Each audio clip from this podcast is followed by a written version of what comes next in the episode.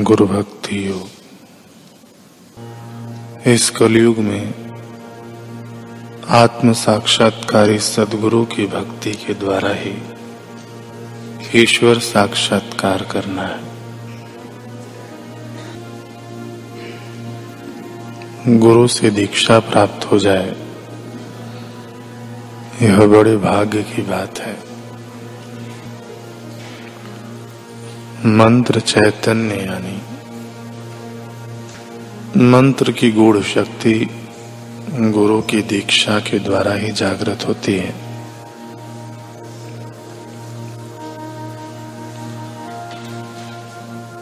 आध्यात्मिकता की खान के समान गुरु की सहाय के बिना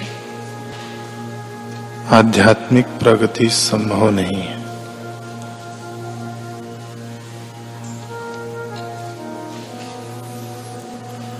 गुरु साधकों के आगे से माया का आवरण एवं अन्य विक्षेप दूर करते हैं और उनके मार्ग में प्रकाश करते हैं।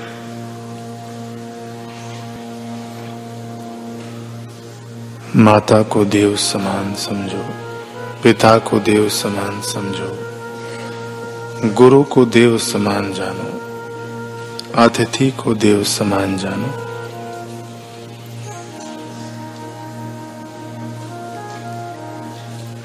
गुरु की सेवा के बिना पवित्र शास्त्रों का अध्ययन करना यह समय का दुर्व्यय है।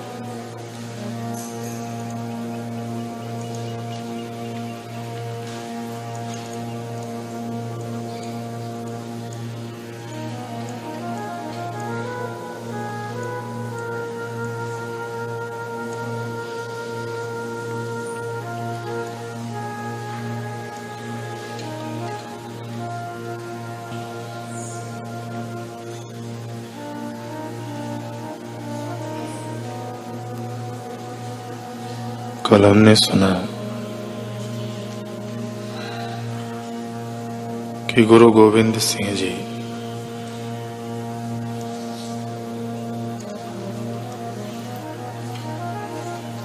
शमीर और लखमीर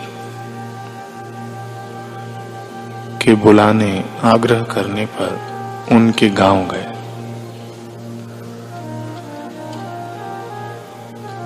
यहाँ शमीर और लखमीर ने गुरुजी की खूब सेवा करनी शुरू कर दी। पर शायद अभी शिष्यों के वायदे का इम्तिहान होना बाकी था। अभी गुरु सेवा में दो ही दिन बीते थे कि उनके पास सरहिंद के सूबेदार यानी नवाब वज़ीर खां की चिट्ठी पहुँची। उसने दोनों भाइयों को सख्त हिदायत देते हुए लिखा था, अगर अपनी जान की सलामती चाहते हो तो गुरु को पकड़कर तुरंत मेरे हवाले कर दो। अंतर्यामी गुरुदेव तो सब जानते थे, पर यह परिस्थिति खड़ी करके अपने शिष्यों का अंतर मन टटोल रहे थे। देखना चाह रहे थे क्या ये सिर्फ़ सेवा की बातें करना जानते हैं?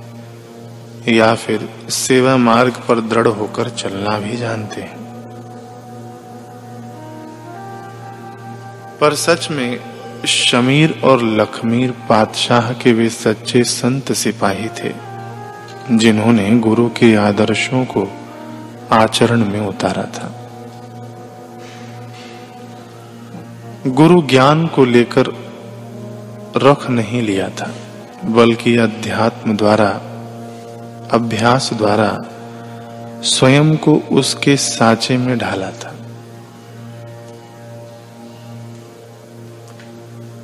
देह सिवा बरमोही यह शुभ कर्मंते कबहू न टरो। इन वीर भावों से धड़कने वाले हृदयों को भला कौन सी गीदड़ भक्की सेवा के पद से डिगा सकती थी। इसलिए अपनी जान की परवाह न करते हुए शमीर और लखमीर ने वज़ीर खां को जवाबी चिट्ठी भेजा। उसमें लिखा, कि हे सुबह सरहिंद, हमारे कलगीधर पातशाह श्री गुरु गोविंद सिंह जी तो पीरों के पीर हैं। हमें जान की धमकी देने से पहले तू अच्छे से समझ ले कि हमारे मुर्शिद हमारी जान से भी बढ़कर हैं। उन्होंने हमें जीने की वजह दी। इसलिए वे ही हमारी ज़िंदगी के मायने हैं। बरसों की दुआओं के बाद हमने उनकी सेवा का मौका पाया है। इस सेवा को छोड़ हम अपनी किस्मत में कील नहीं ठोक सकते। गुरु से दगा कर जीते जी हम बेवफाई का बोझा नहीं ढो सकते। इसलिए तू अपनी हिदायतें अपने पास रख।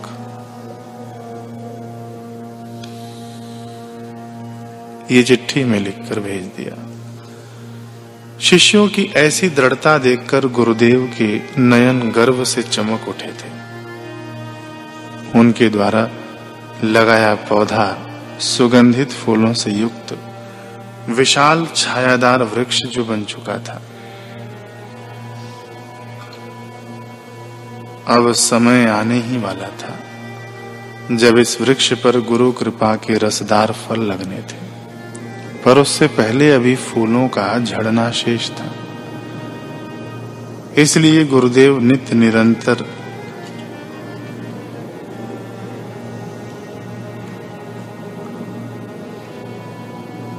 दोनों भाइयों को अपना सानिध्य प्रदान कर संबल देने लगे। वे दोनों भी प्राणपन से सदगुरु के सेवा कार्य में रत रहते।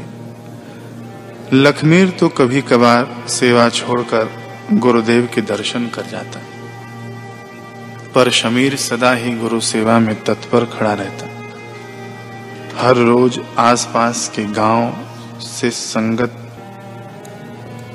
गुरुदेव के दर्शन करने के लिए आती। शमीर संगत की सेवा में भी कोई कमी न छोड़ता। गुरु की संगत को गुरु का ही रूप जान, अपनी जी जान लगा देता। प्रतिदिन गुरु महाराज जी के लिए भोजन भी बनाता। उसे थाल में सजाकर स्वयं ही गुरु को परोसता। जितना उसका बाहरी व्यवहार निर्मल था, उससे कई गुना अधिक उसका अंतकरण पवित्र था। बस एक ही धुन उस पर सवार रहती कि जब तक गुरु महाराज जी यहाँ हैं, उनकी सेवा का लाभ ले लो। कहीं कोई चूक न हो जाए। शमीर की ऐसी शुद्ध भावयुक्त सेवा भला फलित हुए बिना कहाँ से रह सकती थी? एक दिन शमीर ने जैसे ही भोजन परोसा तो एकाएक गुरुदेव ने उसकी ओर बड़े प्रेम भाव से देखा और कहा, शमीर, हम तुम्हारी सेवा से अति प्रसन्न हैं। हम तुम्हें कुछ देना चाहते हैं। मांगो, तुम्हें क्या चाहिए? शमीर ने दोनों हाथ जोड़े और सिर नवाते हुए कहा कि, हे सच्चे पातशाह, आपने तो पहले ही इस नाचीज को बहुत कुछ दे दिया है। अपनी सोहबत में रखकर अपनी खिदमत करने का मौका दे दिया। यह क्या कम है? बस यूँ ही आपका दीदार और सेवा मिलता रहे, यही इस बंदे की इल्तजा है। गुरुदेव ने मुस्कुराकर कहा, नहीं शमीर, यह तो तुम्हें हम पहले ही दे चुके हैं। इसके अलावा कुछ और हमसे मांग लो। इसे तुम हमारी आज्ञा ही समझो।